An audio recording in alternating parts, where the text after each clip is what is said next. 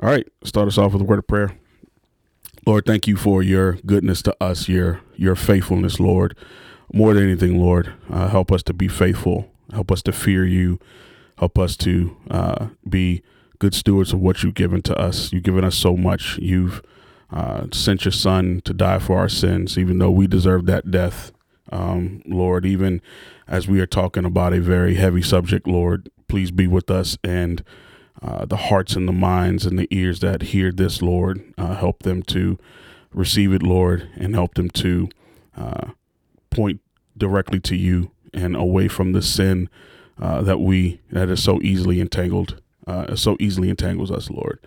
Thank you for everything you've given to us, and in Jesus' name we pray. Amen. Amen. I gotta get the right introduction. Here we go.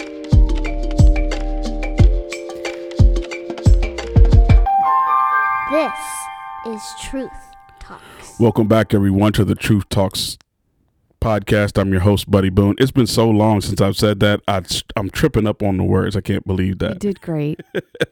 Well, uh, the other voice that you just heard is actually the voice of a uh, lady that is in our church. Wonderful lady that's in our church. Her name is Joy Hall. How you doing today, Joy? I'm very well, thank you. Great. You have probably already seen the uh, the title to this if you're hearing this, um, and uh, this is actually take two, and this is why it's take two. The first uh, podcast that we recorded last month, actually, actually no, was it last month? It might have been the end of January we recorded it, and uh, or the beginning of February, one of those, and the file was corrupted, so can't use that. Uh, I sent it to Joy for her to review, and she's like, "It's nothing but a bunch of sounds," and I'm like, "Yep, it's corrupted." So we're going to try this again, and this time I'm going to we're going to go through a few things. Um, just a kind of a warning uh, for folks that are a little sensitive. Yes, there are. Of course, we're talking about uh, abortion and uh, the you know everything that comes with that. So there are some some topics and some things that we may uh, dive into that may not be suitable for everyone. Uh, that may be sensitive and or uh, your children. If you want to kind of give them a different view or kind of sift through this, filter it, then feel free. But just giving you a heads up in the beginning uh, for everyone, just to be good stewards of this. So, Joy, thank you for coming on. Happy to be here. I'm glad you're here, and we're going to just dive right into it. Um, you, a few, well, actually, well, it's been two months now since you uh, were uh, with the Belcroft family and given us um, kind of a, you know, an overview of uh, a few things that are uh, in the the world of abortion. You uh, and I, I say abortion, but also uh, the saving of those young lives as well. Um, you gave us a huge overview. Um, I think that I, I just start off with this. You know, in the in in the whole debate in the conversation, there are a lot of areas that we kind of miss sometimes, and in missing them, there may be some terms that are used that are thrown out there that are um, that you know the average person you know that that aren't you know in a debate or in a conversation about it frequently may miss. Um, when I sent you the questions, one of the uh, one of the examples was healthcare. You know, they throw out this word Right. healthcare, and you know, it's like you know, abortion is healthcare is what is said over and over again in a lot of uh, spaces and places. Can you kind of give us, um, and and, I, and I'm making this a very open question, so you can kind of start off, and we can go in a direction that wherever it leads. What are some of the terms, and what are some things that we would may miss in this entire discussion um, for people that aren't on the front lines as you are? Sure, great question. So, healthcare, abortion being healthcare, that's a big one. And so we could just kind of branch off from there. When you see something, a service, for instance, that says reproductive healthcare services, that may very well be an abortion clinic. Mm. Um, it could be for birth control as well. It could be comprehensive in that sense, but uh, reproductive health care is just not necessarily what it sounds like. Mm. It may not be about reproducing at all. It might be about limiting reproducing. Mm. So there's that. Um, another one I know we talked about when we recorded it the first time is the way the abortion pill is referred to. So the abortion pill can be called medication abortion. Sometimes it's called chemical abortion. Mm. Um, and now they're coming up with new ways to market it, like missed period pills. Hmm. So, you know, this is marketed to someone who doesn't necessarily like the idea of abortion. They wouldn't necessarily say, "Yeah, I'm good. I'm good with having an abortion. I want an abortion." But, you know, they're told, "Look, if you missed your period, you could just take these pills and it'll make your period come back." Hmm. But it's the abortion pill.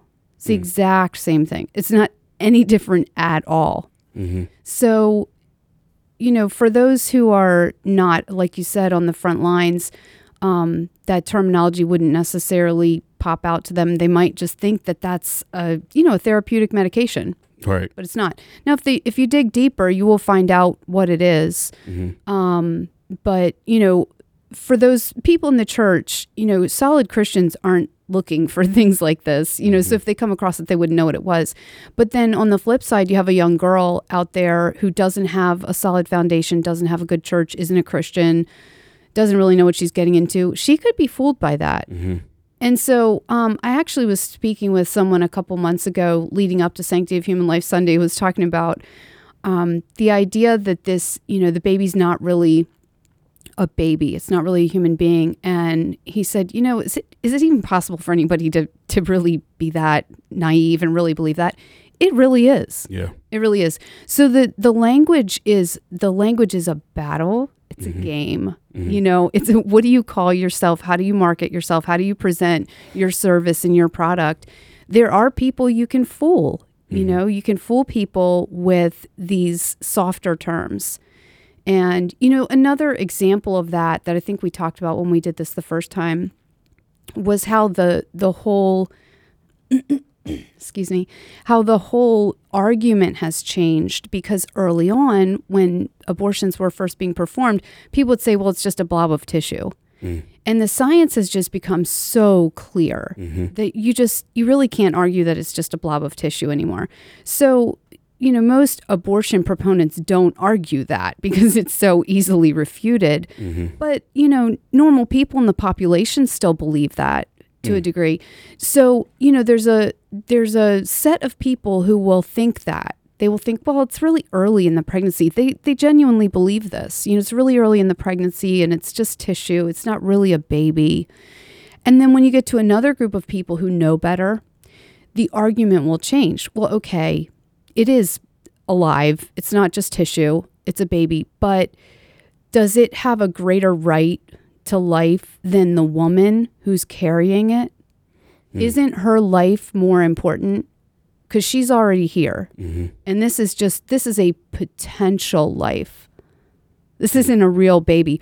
Or is it okay, it's it's human, it's alive, but is it a person? I mean, what is personhood really? Yeah. Is this a person? I mean, this woman is a person and she has rights. Mm-hmm. And so, you know, reproductive health care, reproductive rights. And again, if you heard the phrase reproductive rights, wouldn't you think that that meant that you had the right to have a baby? Right. Right. Yeah. Right. That's, that's but this think. is the right to not have a baby. Mm. So it the language really is a battlefield and it it hits at multiple levels. If you're if you're uninformed or you're young, it's something you'll just fall for. Um, for older populations or people who are more informed, they'll still fight that language battle and that philosophical battle. What's a baby? What's a person? What is life anyway? It, it's all just a game to get you to believe that you can do whatever you want and there are no consequences. You have right to do whatever you want. you know, as you were saying that, I was thinking about the uh, the language that I've heard many, many times when people will say, "Well, you know, my reproductive rights," or uh, the phrase "my body, my choice." Yes. Um, but then on the other side to it, it's like, uh, you know, obviously, you know, we, we talked about this uh, a few, almost a year ago, maybe more now, where the when you talk about the the V word, the uh, uh, the jab, you know, it's it's not my body, my choice. It's you right. know, all of a sudden. right all of a sudden it's different but what i always and, and what i'm hearing as well from women especially is, you know, you don't have the right or the government doesn't have the right to tell me to have children. Right. Yeah. And, mean, no one is telling you to have children. Yeah. Children are a natural result of certain behavior. Right. We all know what it is. Right. Um, and, you know, to back up a sec, as far as the rights, here's the crazy irony. And don't lose your thought wherever you were going next. Mm-hmm. But here's the irony. You know, this started out to say you have this right to do this. But the women that I talk to all the time, they don't they don't sit in front of me for the most part. And there are exceptions. There are women who are who will say to me, "It's my body, it's my choice. I can do whatever I want," Mm-hmm. um, which is legally accurate Mm-hmm. in this country. You can do what you want legally, um, again, in the states where it's legal. But they don't generally come at this question saying, I have a right to do this.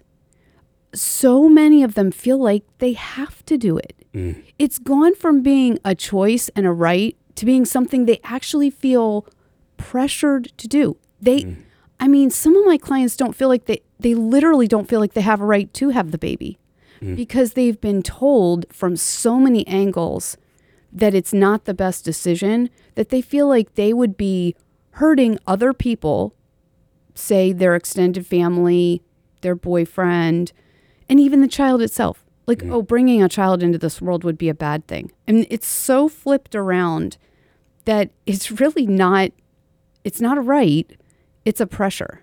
Wow. It's it's something I literally have clients who feel obligated to consider abortion or have an abortion. Mm. I, that is that's that's powerful. I, I I never thought of it that way. And and as you're saying that, it really like just it, it illuminates in front of me because I'm thinking, okay, yeah, when they're sitting there and they're talking to you know whether it be a counselor at Wellspring or whether it is somebody that is at an abortion clinic it's not really a thing well hey i'm here to get this done. It's more or less like man like i have to do this. Like i'm forced to do this versus it being a choice. And and the whole idea of it being choice the whole idea of it being like they have to choose this um or not necessarily they have to choose it but like the idea of like hey it's my body it's my choice. I want to say that, and correct me if I'm wrong. I want to say that this isn't a, this isn't a, a result of the, the situation. You know, when I say that, I mean like, uh, they get pregnant, and there are exceptions. Obviously, they get pregnant, and then, you know, it's like, what do I do? I don't think that it's a result of that. It's like, what am I supposed to do?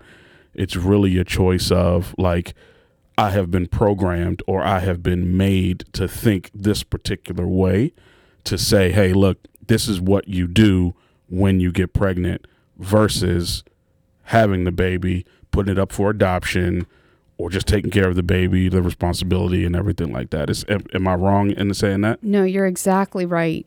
I mean, for the most part, unfortunately, it's not a question of what's the right thing to do, what should I do? Mm-hmm.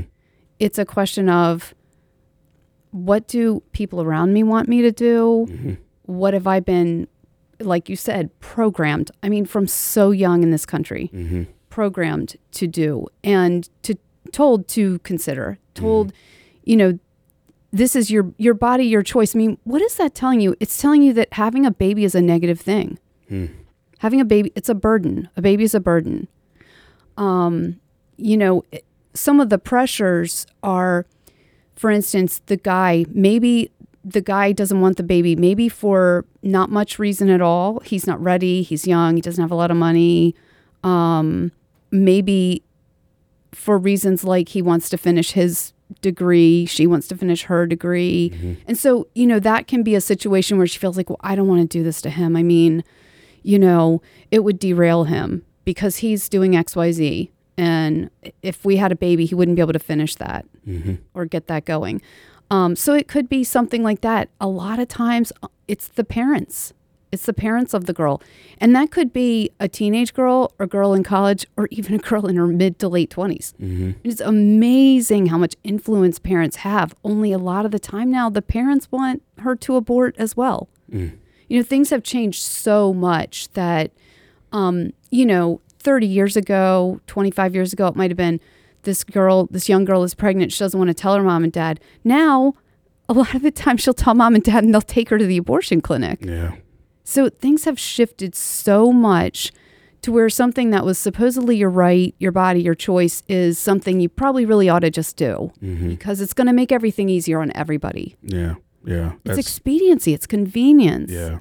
And and as you're saying that, I'm thinking of my old church. There was a young man, young woman who they she got pregnant by him, and I remember this. And now I'm not, I'm not glorifying what he what they did. Obviously, it was sin um, in that situation. Uh, they weren't married. Obviously, they were still in high school. I remember looking at him, and he said, "Like, yeah, man, I got to I got to get a job now." I was like, "What do you mean?" He's like, "Cause she's pregnant. I got I got to pay for a baby."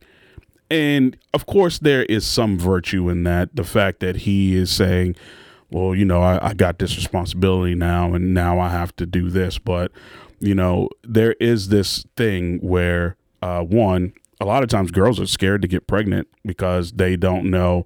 And that, when I was coming up, when, you know, as we were coming up, I would say it was like girls just didn't get pregnant because they didn't want the wrath of their parents to come down on them. Uh, so of course they would try to find different ways to not get pregnant. Mm-hmm. But then um, when you did get pregnant, you said something. It was more or less a like, okay, you know, she's pregnant. Let's deal with this. Mm-hmm. Versus what you were saying, which is now kind of like you're getting in the hearts and the minds of these young people, you know, that are not influenced to be abstinent. Like you know, you know, coming up in church, it was like you know, you got you know, just be abstinent. Don't do this. Don't do that. You shouldn't even be kissing her, and you know, you should be holding hands. You know, no purple. Right. You know, don't make purple. You're red, she's pink. No purple. No, you're red, she's blue. No purple, or the other way around. Y'all know what I mean. We gotcha. But it's like that was the the mindset. Now it's like, hey, you know, even if you want to be a girl, you know, young man, you can do that. If you want to be transgender, you can do that. Yep. You know, all these different angles that are coming out. And now what you're saying, the result is that even the parents are deceived. That's the word, deceived Yes. into thinking that that is the the only way or what the uh, uh, what society has has basically just just you know beat a path to. It's literally just that abortion. So, um, and I want to go back to the guy because Yeah. you know last time we talked about the guys in the situation. Um, what is kind of your? I'm I'm I'm, I'm assuming, and, and I think you said it last time that you actually do sometimes in the clinic. You all actually will uh, counsel some guys sure. um, kind of give me the, the the aspect and like i said i'm just leaving it open so you can kind of go wherever you want to do when it comes to the guys that you know and and the other men young boys whoever they are that are influencing uh, these these young ladies to have the abortion and or not have the abortion Yeah, great question. So sometimes uh, a girl will come in with the boyfriend or Mhm. the father. Sometimes it's not a boyfriend, it's just the father, maybe friends with benefits type thing. Um, a lot of times the woman comes in alone, but if she comes in with him, we'll talk with her first privately because we want to be able to give her the room to say what's really happening with him Mhm. particularly if he is pressuring her. So we'll we'll take her back and talk to her by herself. And we would do that even with even if she was with someone else. It it doesn't have to be the boyfriend, but we just want every woman to have that private space to say what's really happening. Because it could be her mother, sister, cousin, friend with her who's also pressuring her. Mhm. Um, it just varies tremendously. Excuse me. But after we talk with her by herself, we can bring him back and, you know, walk through the abortion procedure, the risks and side effects with him there as well, so that he knows exactly what he's either asking her to do or hoping she won't do. And that gives, you know, if he's asking her to do it, then he gets to see the same information and hear what she's going to go through. Mhm. Um, if he's if he hopes she won't do it, then it gives him the facts about yeah, you're right. This is what it really is, Mhm. and um, maybe then he can um, have more influence over her with those facts right in front of both of them. Mhm. He can also go into the sonogram with her, um, and this is all at her consent, of course. Um, he can go in the sonogram and see where the fetal development is, how far along she is in the pregnancy, see if there's a heartbeat, get a look at that baby. And that's a very powerful moment when you can see what's happening because again, if you're you may have been told it's a blob of tissue, you may not be sure what it is. Then when you see it on the screen, it becomes very real. Mm. When did the sonogram come in to play? Um, I heard it wasn't around when um, Roe versus, Roe versus Wade was out. Is right. That- so we first we got our sonogram machine in 1999. Okay. Which almost seems like five minutes ago. Like I can't believe it's that brief. Mm. Um, but and I, I'm not sure when sonogram technology first started being used, mm. but you can imagine for you know grassroots organizations like ours right. to have the money to get that that took some time. Um, so we got ours in 1999, and so that that's a very powerful window into the womb. Mm-hmm. And um, maybe we can circle back around to that later to talk about how things are playing out now. But um, to wrap up about the guys, they can they can do all that. You know, they can hear about the abortion procedure risks and side effects. They can be in the sonogram, and they can also talk with a male counselor if they'd mm-hmm. like. So we mm-hmm. have male counselors who um, will come and they kind of hang near the waiting room so that they can strike up conversations with the guys if there's a guy sitting in there and the woman is back in the initial portion of the counseling session. Mm-hmm. So he's out there by himself at that point. Mm-hmm. So um, the male counselors can talk with him then and they have uh, the same material, same information. So they can kind of have that one on one private conversation to see what's going on with him because he's not always the pressure. Mm. You know, and sometimes he he's telling her again because of the way our society has programmed everybody to feel like abortion is something you have to consider he might be in favor of her having the baby and maybe she even thinks she should have the baby but maybe she's looking at him thinking yeah but i don't really he says it's okay but i don't really want to do that to him. You know the the scenarios are endless. The the variety of pressure is endless. But to give you a little bit more about some of these guys you know some of them are actually ready to step up to the plate. Some of them, just like, you know, some women, they value life. They inherently understand that this is a positive thing. Mm-hmm. If, you know, whether or not it was the right timing or whether or not they should have been sexually active, the guy recognizes that this is a baby. This is my baby. I want this baby, mm-hmm. period because that's just what you're supposed to want to do. Right. You know, if there's a baby, you should want the baby. So there are guys who feel very strongly that way and they will encourage her to carry. And then there are guys who opposite end of the spectrum. They don't want a baby. They don't want the financial responsibility. They don't want you know the responsibility of the day-to-day parenting and they're saying if you do this you're on your own. Mm. I'm not not going to help you here. And then there are a lot of guys who have been told their whole life it's her body, it's her choice. It's not your decision. And they are emasculated, for lack of a better term. They don't feel like they have the right to say what they really want or what they really think. And they don't feel like they're allowed to push her to have the baby. So those guys will often tell the woman, you know, whatever you want to do, it's up to you. And the woman in that situation will occasionally feel empowered by that and say, Well, it's my decision. I can do whatever I want to do. He's not going to push me. He's not going to influence me. I can do it. It's my decision. But other women will say, I wish I knew what he really thought. Mm. You know, he won't even tell me. He just keeps saying it's my decision and I don't even know what he really wants. Yeah. And so if you don't know what he really wants, you know, the idea of having the baby and that fear that maybe what he really wants isn't the baby. So maybe I'm going to find that out later. Mm. Maybe the baby's going to be six months old and he's going to say, I never really wanted this. I never said I wanted it. I told you you could do whatever you wanted, but I didn't want it. So the I don't get the right to tell you what to do thing or I won't push you in either direction It's not necessarily helpful. Even if he were to push her to have an abortion, she would know what she was dealing with and she could yeah. say, I agree or I disagree. Right but um, that's a little bit of the range of what we see. You know, we see guys who who want their children, we see guys who don't want their children, and we see guys who feel like they don't even have a right to have an opinion. Mm-hmm.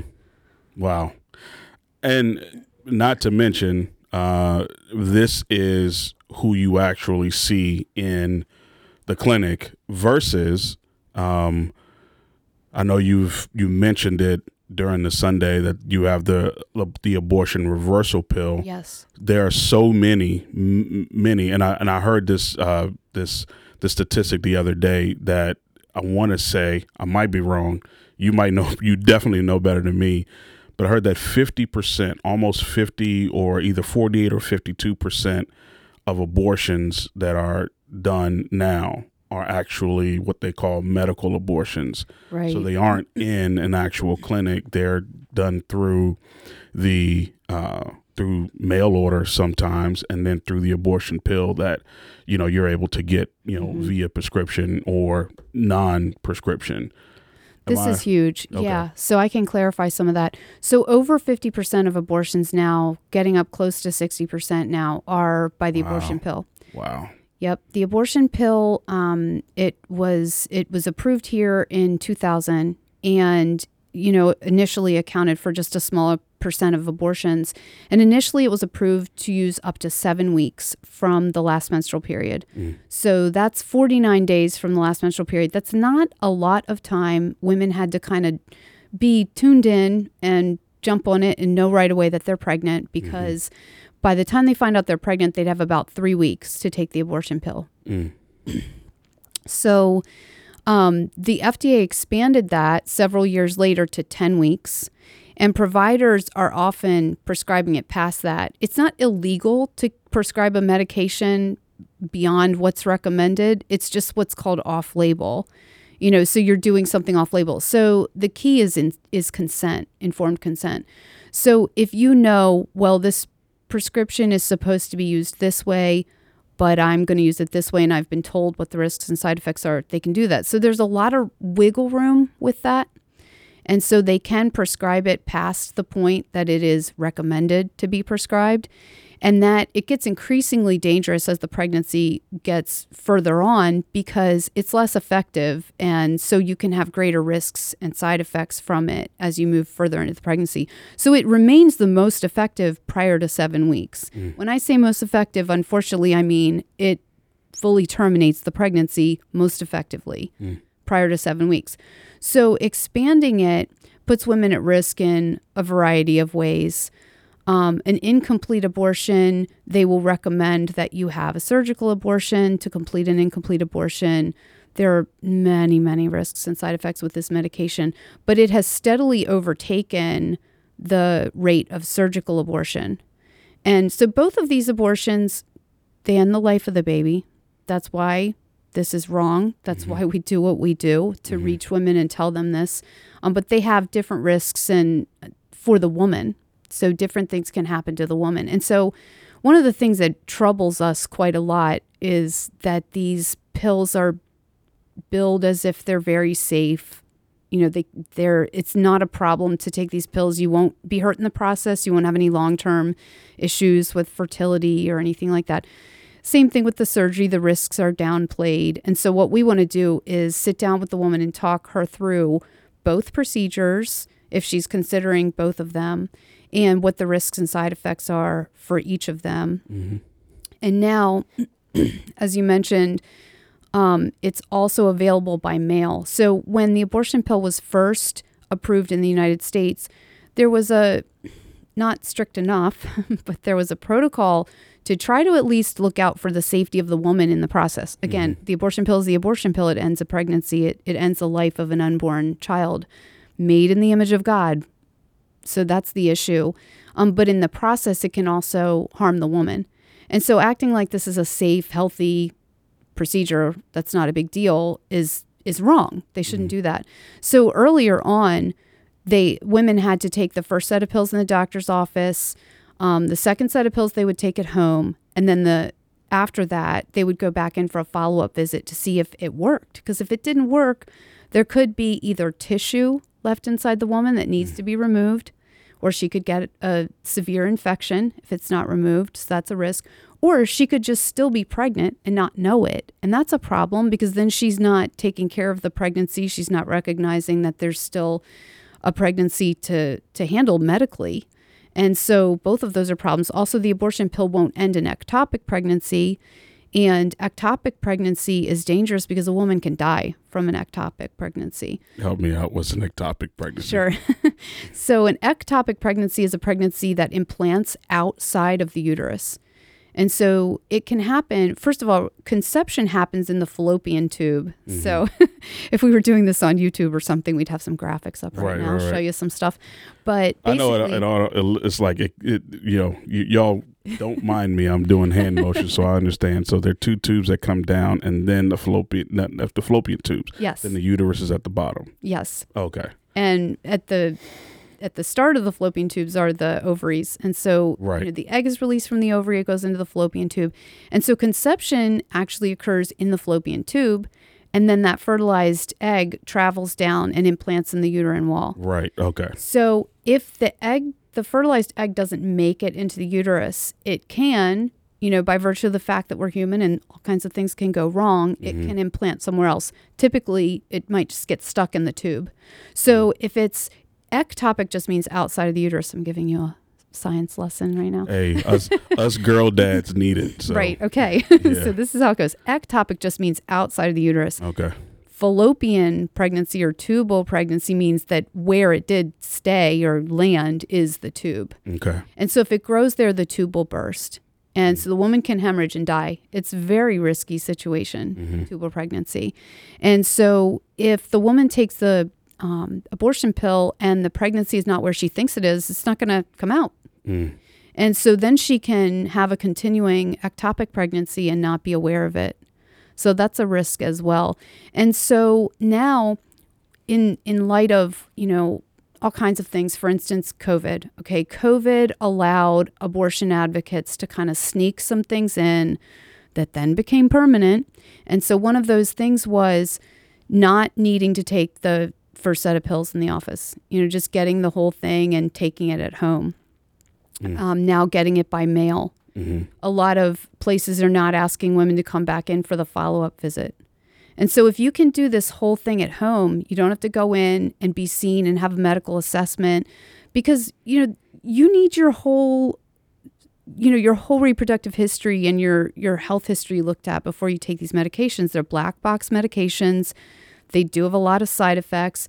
And so again the standard of care if you just wanted to take care of the woman if you thought abortion was not a problem you just want to take care of the woman this is not even a good standard of care for that.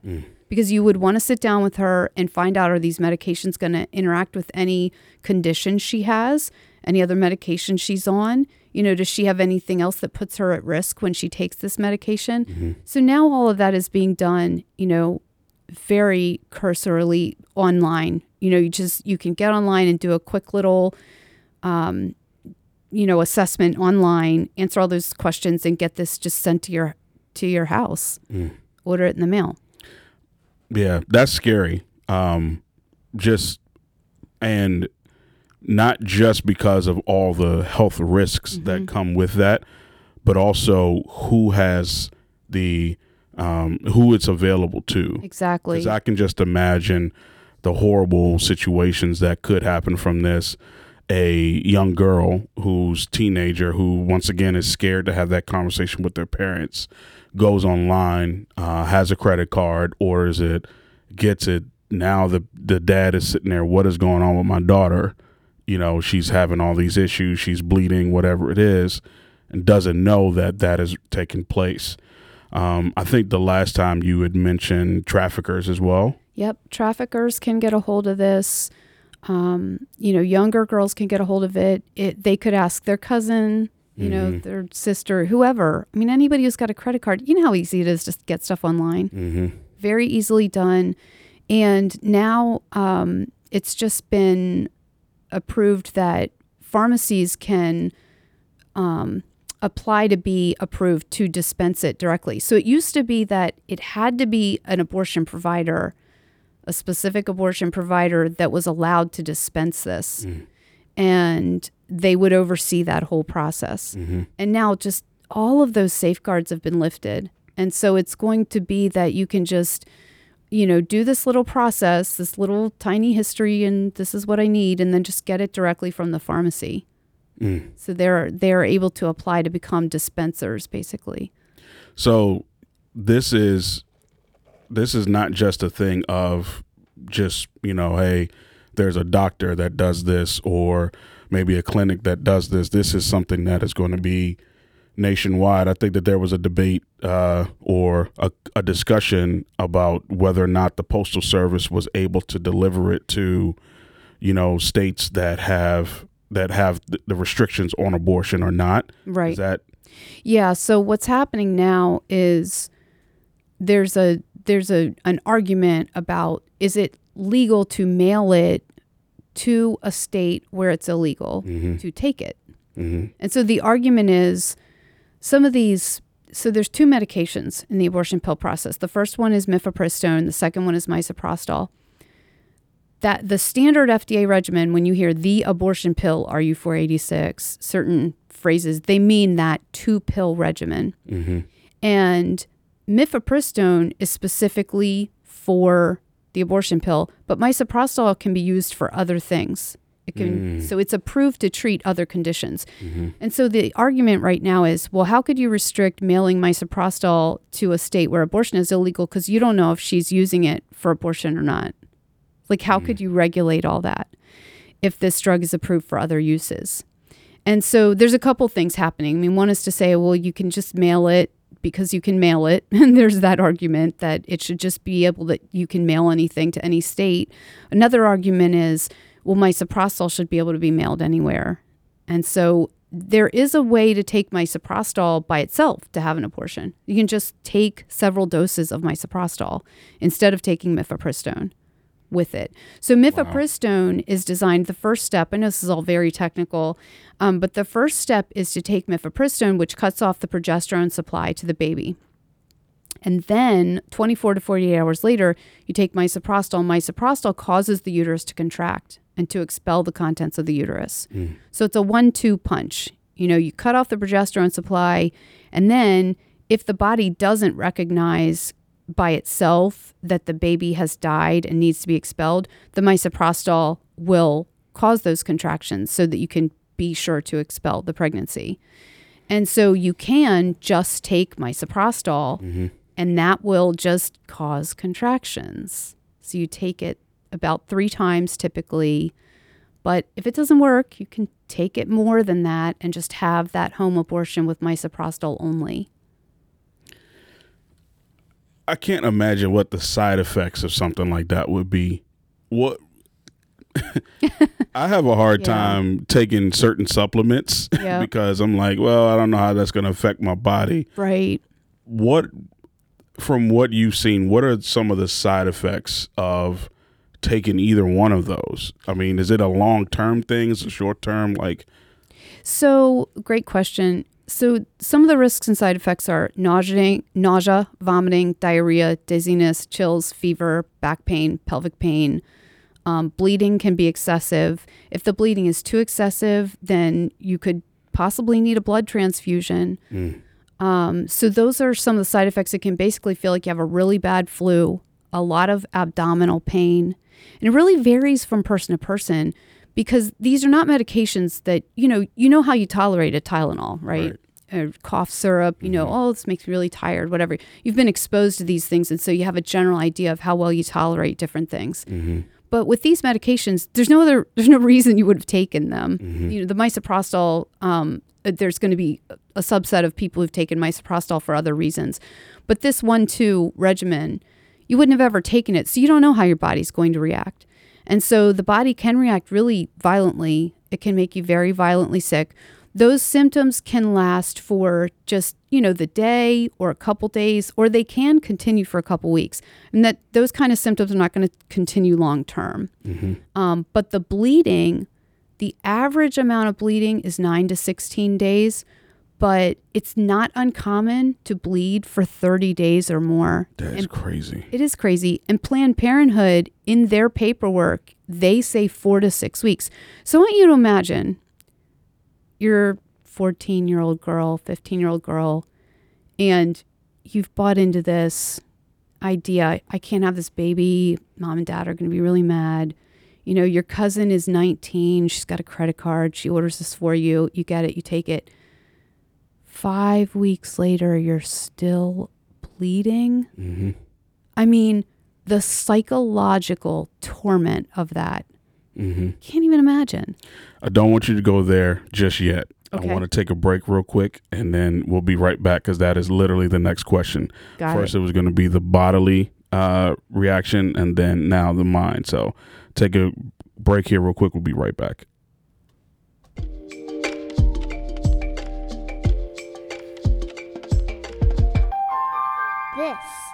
Is Truth Talks. All right, welcome back from the break. So one thing that we, I, I yeah, you you were going there right before the break.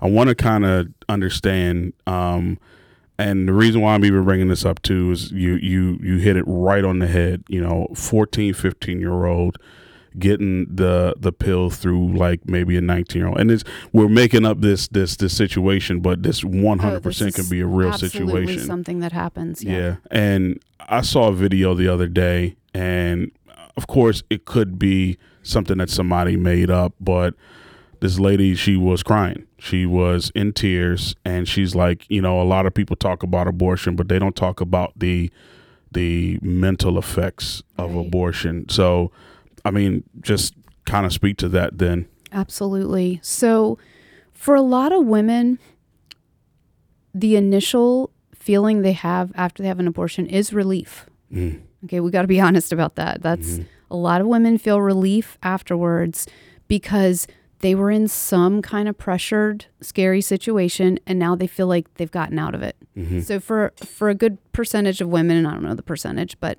um, for a lot of women, they feel relief. They they self report that, and that can last a while or not.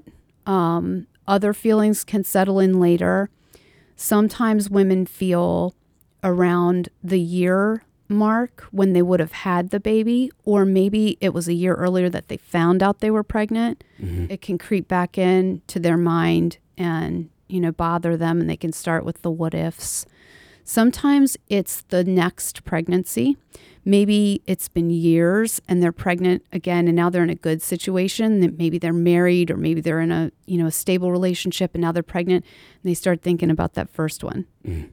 Sometimes women, you know, continue to remember and even they're thinking, "Oh, that baby would have been about 5 years old. That baby would have been going off to kindergarten now." So we call that anniversary grief if the feelings are tied to those kind of dates and milestones. Um, some women feel sad and anxious after they have an abortion and they don't even recognize why. Sometimes they develop, you know, some bad coping habits and they don't even realize till years later that this is what kicked it off. Mm. So for some women, it's they're more aware of what they're wrestling with and what they're feeling bad about. And other women, it's it's kind of something that's haunting them in the background, and they don't necessarily know why. Um, other women, you know, they'll take the abortion pill and they regret it immediately. And that's why they end up calling us to see if they can reverse the abortion. hmm So there's a really wide range of reactions. But I'll, I'll tell you a story about a woman who this has always stuck with me. She was, um, when she came in to see me, she was in her late 30s and she had, she did not have any children. And she told me that she was an atheist. She didn't believe in God and she was pro abortion. She thought abortion was fine and she had been sexually active for a long time, you know, in her teens and 20s and had never gotten pregnant. And so, you know, up into her 30s, she thought, well, I haven't gotten pregnant and I don't, that's, I'm not really cut out to be a mom, so that's fine. I don't really care. So she had kind of decided, I'm going to be a person who doesn't have children. She was just living her life, enjoying her life, and she had a boyfriend and everything was fine. But she got pregnant. And so when she got pregnant, she was like, whoa, you know, I was totally not expecting this. I was just figuring I was never going to have children. Mm-hmm. So, again, not a Christian, actually an atheist. And she decided, oh, I'll just have an abortion because, you know, I wasn't going to do this. So she goes and has an abortion. After the abortion, she experienced post abortion stress. She did not even think that abortion was wrong. She doesn't even believe in God. And she started feeling bad about having that abortion. Mm. She started noticing other women with babies. Mm. And guess what? They're everywhere. Mm. And so this woman was overwhelmed with all of this grief and regret. Mm. She also had a bad abortion experience. It was a lot more painful than she expected. She did the pill. And so she had a very difficult abortion experience and then all this regret. She described being at a family event where someone came in with a baby and she had to run out of the room and go in the bathroom and cry. And she's sitting there in front of me saying, "Oh, What is wrong with me? I don't even, why is this happening to me? Wow. It's, you know, there's there's a law written on our hearts as human beings. hmm You know, that God gives us that sense of right and wrong and we suppress it, right? hmm but sometimes it's strong and she was feeling that that natural effect those consequences of just that conscience that human conscience that she had done something wrong and so post-abortion stress can happen even if you don't think abortion is wrong which is phenomenal. Mm. um, but for women who do have a background a faith background and they've been taught that it's wrong and they've been taught what a child really is that this is a gift from god obviously they can struggle on that spiritual level hmm and really, you know, carry a lot of guilt for it. And so we do have post abortion counseling services that we um, do ourselves and that we recommend because there's a lot of ways to go about it. Um, there are weekend retreats where you can go away. Not that we put on, but we we recommend pl- a place where you can go away for the weekend and kind of deal with it, like like a retreat, like you would a marriage retreat or something like that. hmm Um, and there are longer term counseling services that people can be a part of. We offer a 10 week post abortion Bible study where, you know, women are in a very small group, a very safe setting. Women are able to talk through everything they've been through from a very solid biblical approach that involves repentance hmm and you know really dealing head on with what has happened in her life so it really varies we find that a lot of women don't experience full-blown regret and post-abortion stress until later in life which is really interesting. It can, it can hit you at any time. Hmm it's not necessarily that you get through the abortion experience and you feel okay so you're out of the woods. It can come back and haunt you later. Wow. Yeah, I mm, I can't imagine the the pain that would come through that or from that. And you know, there is a point of there's a point of you know, one I'm I'm I'm I'm just dumbfounded at the fact that we're able to even put in Romans 1 in there, you know, how the the truth is just suppressed. Right. And you know they are exchanging the truth of God for a lie. Right. and and and the bigger thing is that like you know like in that situation that that that lady what did her partner think? You know what did the the father of that child what was his influence? Was he passive? Was he saying hey you know we should have this baby like you know what is that? But then even as a partner girlfriend boyfriend whomever he he would have to sit there and how is he dealing with that as well? Of course the the woman she's having problems completely understandable but all the people in that situation. I mean for her to have to run out of the room and cry because she sees a baby. I mean that just that 100% tells you that this was not something that is just random. This Right. was god's design and how many times have you know a woman in our church you know seen a baby and her her stomach starts rumbling her insides start rumbling because she's like man you know i really i want to i want to have another baby. Or you know just just that feeling of of me holding a baby. And i'm like you know holding who, whoever you know whether it's holding uh, uh piper whether it's holding uh you know uh little uh, Annabelle, you know, holding that baby. I'm like, Yep. I really like holding babies. Do I want another one now? I've gone through this, you know, a few times. Do I? Re- yeah, but it's just that feeling of holding a baby, and to have to live with the regret of that. You know, it's tough. Obviously, you know, the other side to it is the redemption that we get through the blood of Christ, through Amen. Christ's redemptive work on the cross. It's it's tough to even ex, you know kind of just think through like the folks like that who are atheists and what hope do they have and that hope that's not just like hey i hope this happens it's literally the hope uh, Titus 1, verse 2 uh, or 3, one of those verses, but it's like the hope that we have in the work and, and, and, and the, the, the message of the cross. It's so phenomenal how hard it is to, to live like that. Um, it's tough. All right. Let's get through these questions. All right.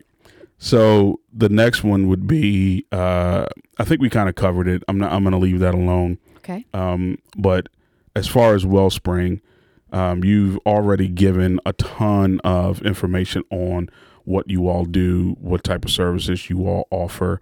Um, let's do this. We talked about it last time, so I want to bring it up again. Where you're located, especially your Annapolis uh, location, I think you said that it was there was a former abortion clinic that was there. Is that the one in Severna Park? That's Severna Park. So Okay. our original location is Bowie. Okay. So um, we opened in Bowie in 1982. Okay. And so it was just one location at the time.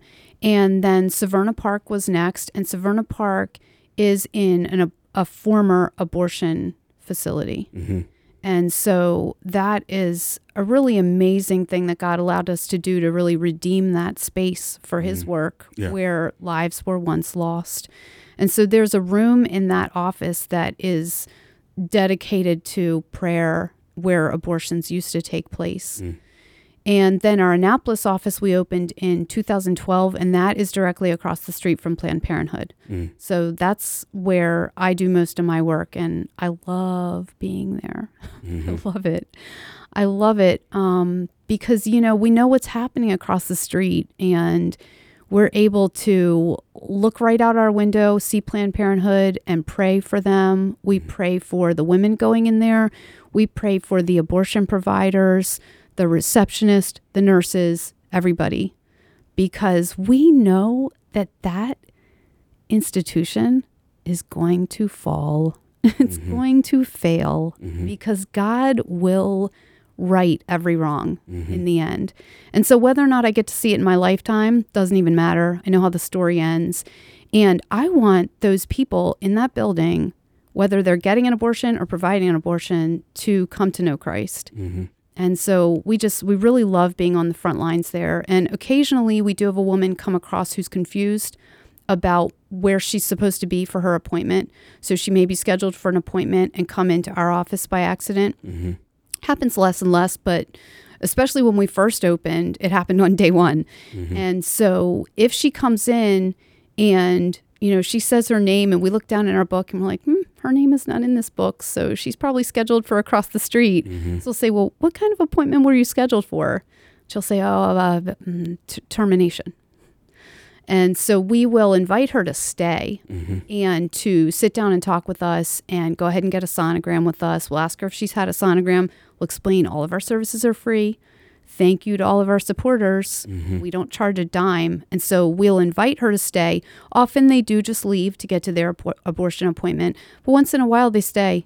And, you know, we get the opportunity to interfere right on the day that that baby was going to die. Mhm. So that's a really amazing privilege that God's allowed us to be there. Yeah, yeah. And last time we mentioned also, sorry we're keep mentioning last time because we're trying we're It was literally really trying- good, guys. It was good. It was a great podcast. We're trying to relive that. Uh so um, one of the things that you mentioned was that the, the Annapolis location was very, very close to a predominantly black neighborhood Mhm. uh, in Annapolis. Um, and, you know, we talked about it, and now uh, we have the, the actual statistics yeah. uh, from that from that uh, from last year and the year before. I think you sent me a bunch of different statistics or whatever from that. Yeah, we looked at statistics over a couple different years, um, and it's around um, the African American population you had asked about. It's around 60% of our clients, so 58, 59, depending. Wow. So more than half of the people that walk in are black women, basically. Yes. Okay. And I think the lowest on that, because the next one down was uh, white women, and then uh, Latinos were like the lowest percentage that came in there. Is that, or is it the other way around? Yes. So it's for, We can just look at it. That might help. Um, yeah, I sent you a bunch of stuff.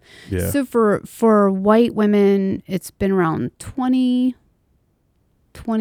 25% or so and again it Mhm. varies a little bit year to year. And then we have um Latino or Hispanic women around, you know, 8 to 10% maybe and then other would be around 8 to 10%. Okay. So, yeah, when it comes down to the and and a lot of people will say, "Hey, well that's not an issue with the African American community or black community." Um, and this is from this is from 2017, and I just pulled this up really quickly. Mhm. Um, so from 2017, where are you demographics? Okay. Now this is one thing that really, really uh, shocked me as well. Um, or should I look at some newer statistics? Uh, I, they're all, I think they're all not not good when I look at them. You know, as it is, uh, 2018, and then let's look at 2018. They were all bad statistics when I looked at them, and when I say bad, I mean like I'll give you an example. So, client demographics uh, from the Wellspring Pregnancy uh, was Pregnancy Clinic Ministry. That's what you all were called at the time. Uh, one or twenty-one percent were nuns, and that is a new term now. The nuns meaning uh, no religious affiliation. That's what the nun, not N U N, but N O N E. Mhm. Uh, that's what that is. Uh, a percentage of them were, let's see, 3% were Muslim, but an astounding 75% claimed to be Christian. To me, that just blew me away when I read that. Uh, the age of everyone, uh, 29%, 29%, that's the highest, with 30 plus. Mhm. So 30 years and over. Um, 27% were 25 to 29, 28% were 20 to 24 years of age, and then 16% were under 19.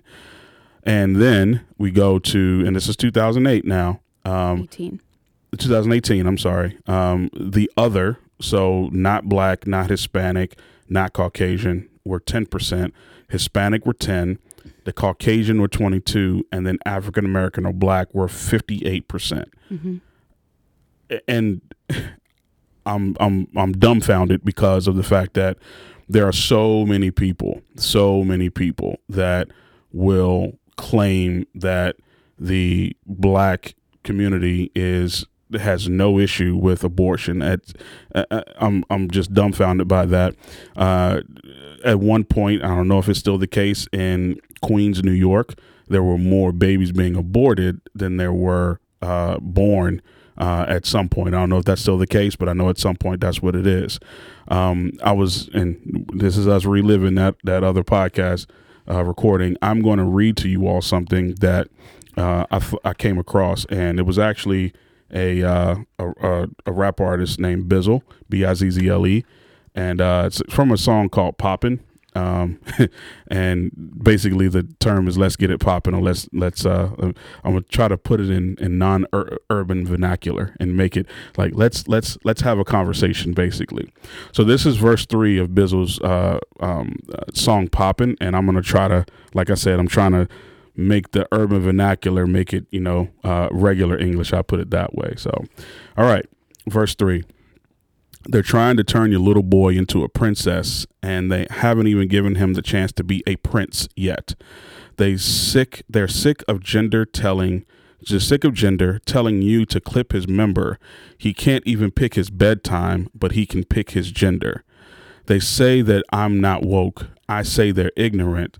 See i remember how the pilgrim pilgrims did the indians remember they ain't just att- they didn't just attack them they befriended them. They gave them blankets full of disease and ended them. Outrage for this week and every other week or two so you don't see the blankets that they're sneaking you. They're not they they aren't trying to squeeze it to you. They ain't got to squeeze it to you. That's what they say. They, they aren't they don't have to shoot you basically.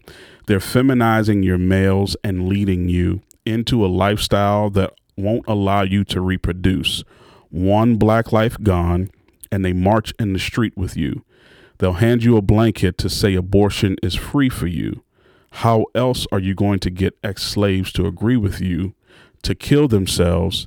Say you're giving them the freedom to. Now, when he said that, I was in the gym working out, listening to this, and I'm like, this is so spot on.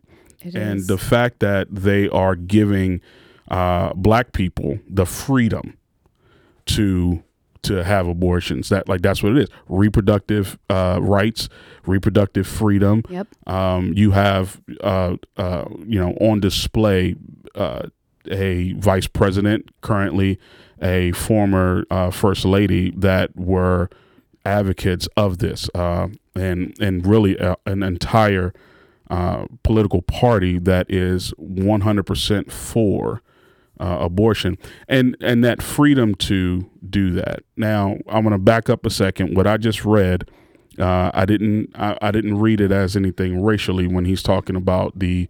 Uh, you know, talk, and some may, some people may take it that way that he's saying that uh, white people were the cause of you know the Indians dying. Um, that- that's not what he's pointing to. He's pointing to the the method of of doing that. How the uh, the Pilgrims and and quite frankly, some of those were Puritans. You know, Christians as well. It's he's talking about the depravity of man, really.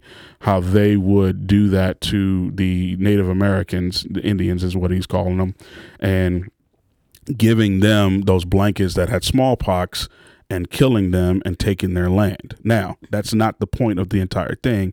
The point of it is he befriended them, made them think that they were who they were not, and is this is basically literally uh, the scheme of Satan. Yes. And it, it's exactly what we were talking about earlier that, you know, it's gone from telling someone you have a right to do this mm-hmm. to this subtle shift where they feel like they have to do it. Mm-hmm. So this freedom has become slavery Mm-hmm. to where people feel like they don't even have a choice. They feel mm-hmm. like they have to have an abortion. Yeah. And I can't emphasize that enough. I mean, I even had a girl tell me, "Well, I know it, you know, it would be irresponsible of me not to consider all of my options." And she mm. meant abortion. Mm. you don't have to consider abortion. Yeah. You do not have to consider abortion.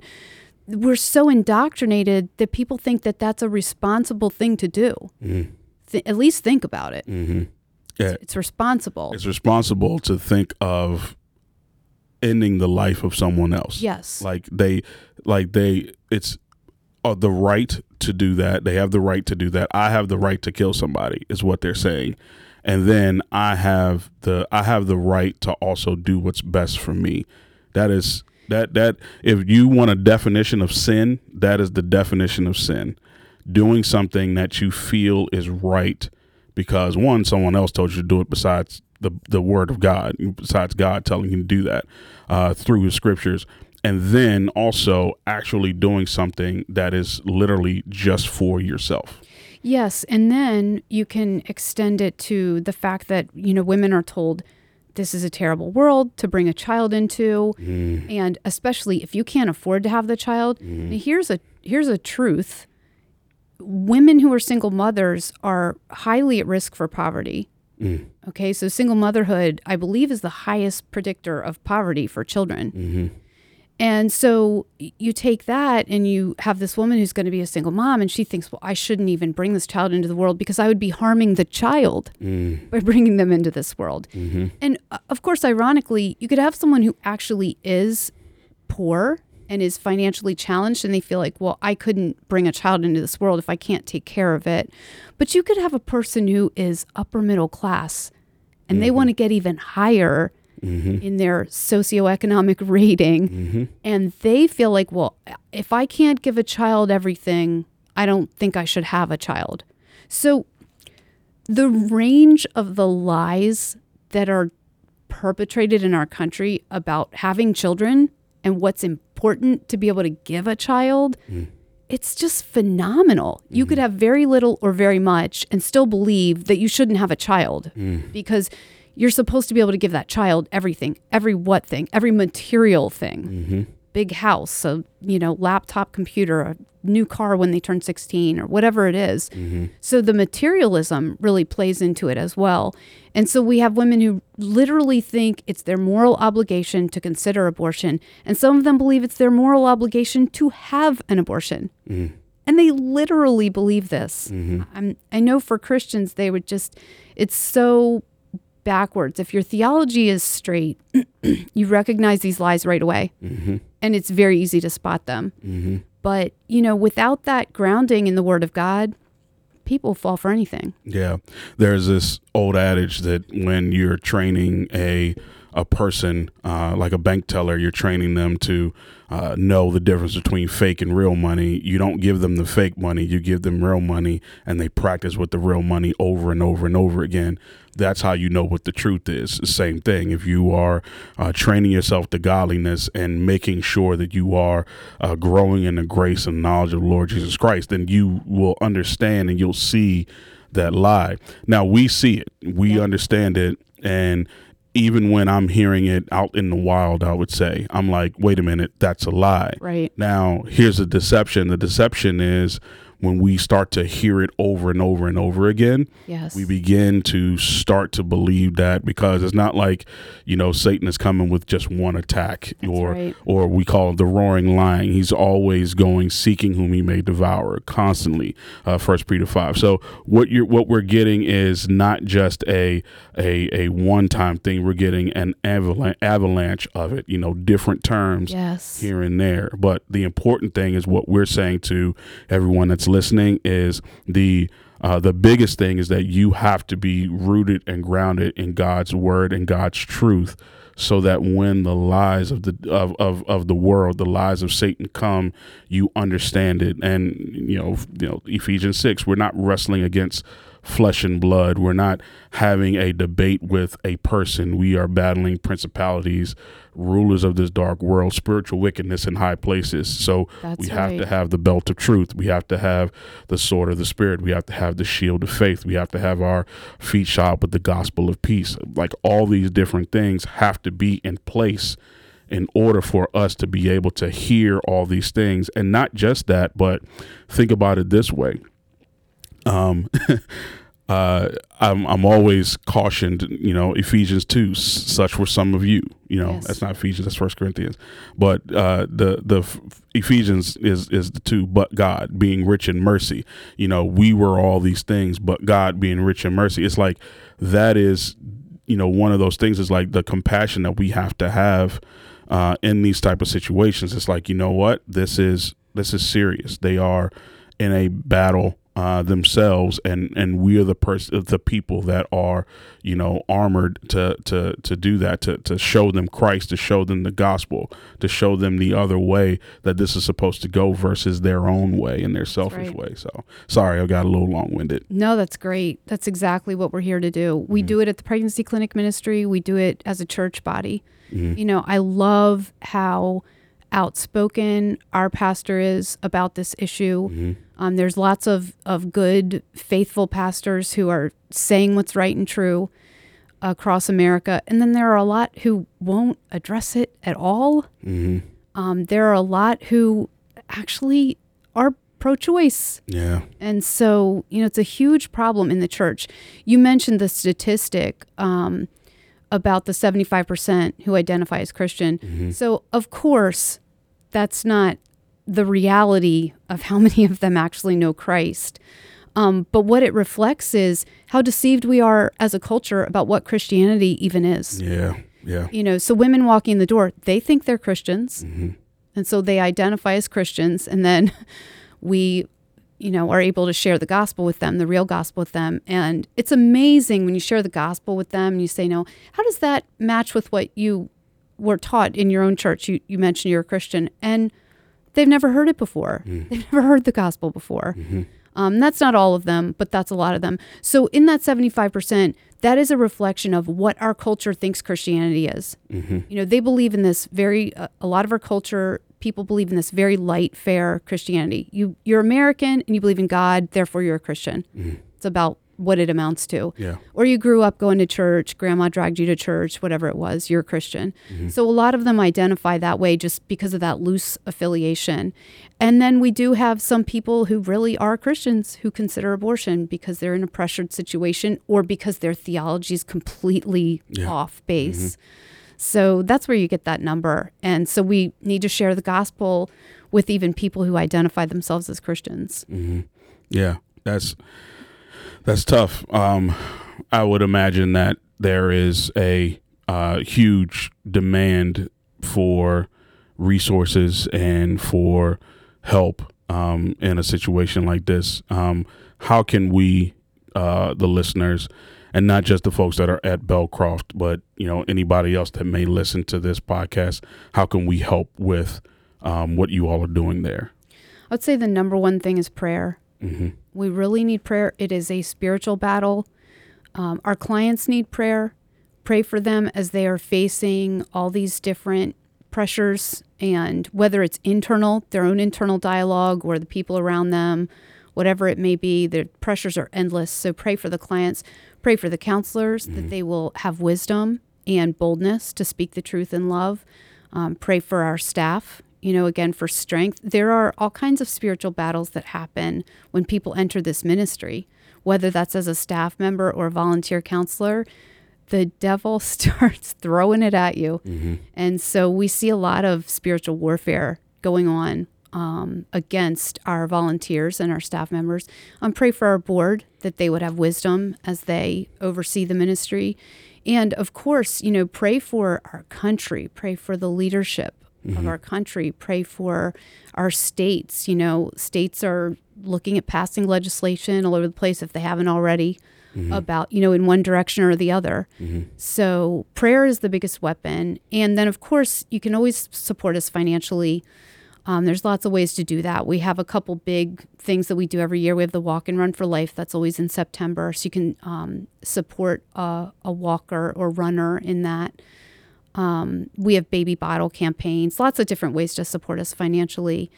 And then, you know, once in a while we need something else. We reach out to the churches and let them know something we need. We have a couple of churches that will come and do some physical work for us, you know, upkeep for the building and things like that. Um, so if we need things like that, we reach out because those are specific, not things we need all the time.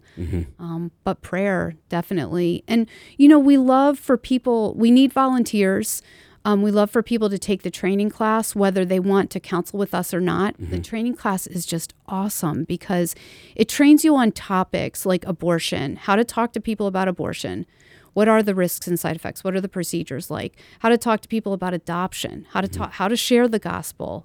Um, if you if you don't know how to share the gospel, we teach that in this class as well uh, topics related to abstinence. How do you talk to somebody about what they're doing in their romantic relationship? How do you confront that if you're a Christian? So the class is great just for people to gain communication skills and knowledge on specific topics that are so pertinent to so many people. And so it will help you get familiar with those things. And we the class is for men and women. Again, we have male volunteers as well. So I really recommend just everybody take the class. It's three times a year. Um, it's offered. It's a ten week training class, and it's a three hour. It's three hours per week. So it's kind of like a college semester Right. hmm and um, it's free. There's a, a training manual that you have to purchase, and that's it. Other than that, it's free, and it's a wonderful experience, a very rewarding journey through those 10 weeks. W- And if you've had an abortion, um, you know, we have post abortion counseling and services for that I mentioned earlier. Um, but some people are drawn to the class and to volunteer for us because they've had an abortion.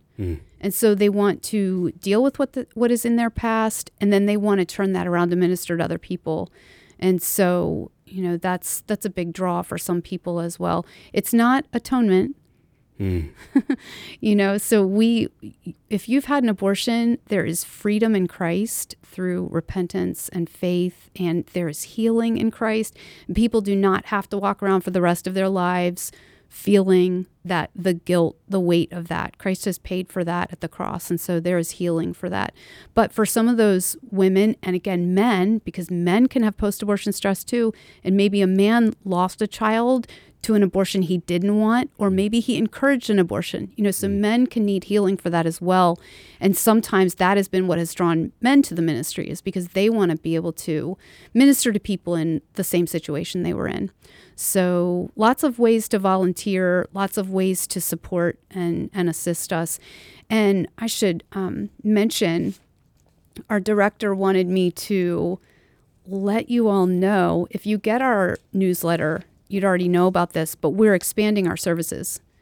And so we're going to, we've been offering STD testing for a long time, um, but we're going to expand to do breast exams and pap smears and fertility education. So this is our, our main focus is always going to be abortion.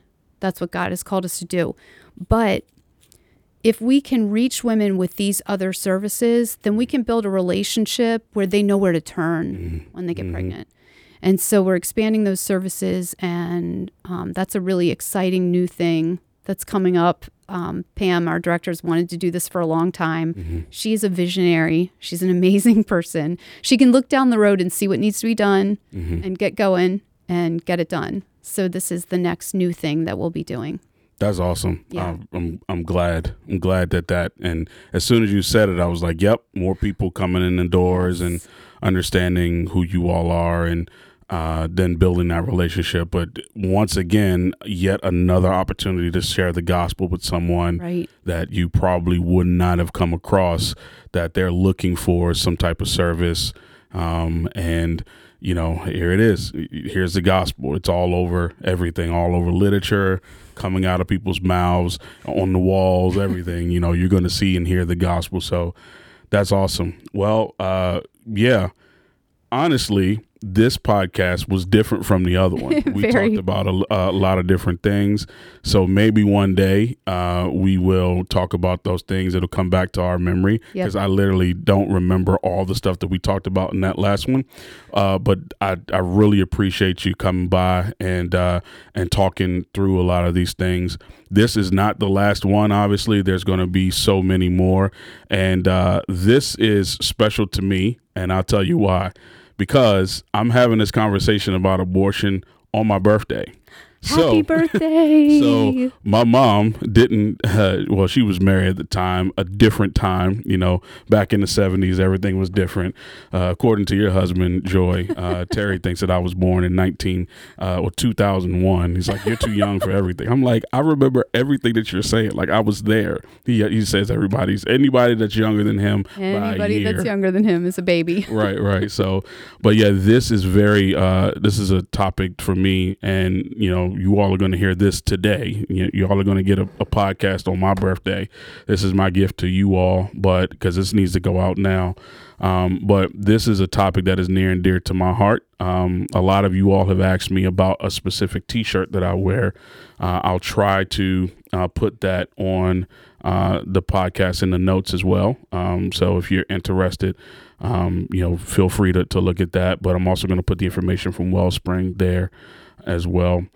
Thank you all so much for listening. Um, I'm going to first, uh, she's, she did it. I was going to ask her to do it, but speak to people that have already had abortions or even considering it. You already did that. So that is it. But here is the ultimate, uh, the ultimate hope, the ultimate way uh, uh, that everyone needs to hear. Um, thank you all for listening, and this is the gospel of Jesus Christ. This is the gospel of Jesus Christ. The biblical gospel starts with God.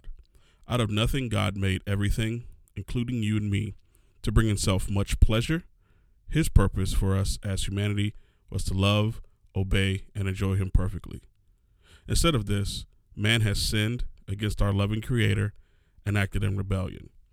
Since God is good and just, he must punish sin that deserves eternal, conscious punishment under God's wrath in hell. But God, being merciful, loving, and gracious, had a plan to punish sin, and so be a just judge, and yet forgive sinners, and so display mercy, by sending his own Son, Jesus Christ, the co equal and co eternal Son of God, to take on human flesh, fulfilling his perfect requirements in the place of sinners, loving, obeying, and enjoying him perfectly. Furthermore, Jesus bore the full wrath of God upon the cross, and he satisfied the eternal anger of God, standing in the place of sinners, though he was himself perfectly sinless. God showed his acceptance of Christ's sacrifice by raising Jesus from the dead after three days in the grave. Now Jesus commands everyone, everywhere, to repent, turn from their sin, and believe, trust in him. This is the glorious transaction. God then charges Christ's perfection to the sinner and no longer views him as an enemy, but instead an adopted son and daughters covered in the perfect righteousness of his son. We can now have peace with God and have eternal life with him forever. It's true for every person in every culture, in every place, in every language through all time. So, our response to this good news is repentance and faith. Dear hearer, behold, now is the accepted time. Behold, now is the day of salvation. Turn from your sins, believe in the Lord Jesus Christ, and this day be reconciled to God. Thanks for tuning in today. Please subscribe to the podcast and leave a comment. If you have a question, please send them to the Truth Talks Podcast at gmail.com. Visit our Instagram and Twitter at the Truth Talks Podcast and visit our website at belcroftbiblechurch.org. Delighting in the Word, that we might walk in the truth. Ministry of Belcroft Bible Church.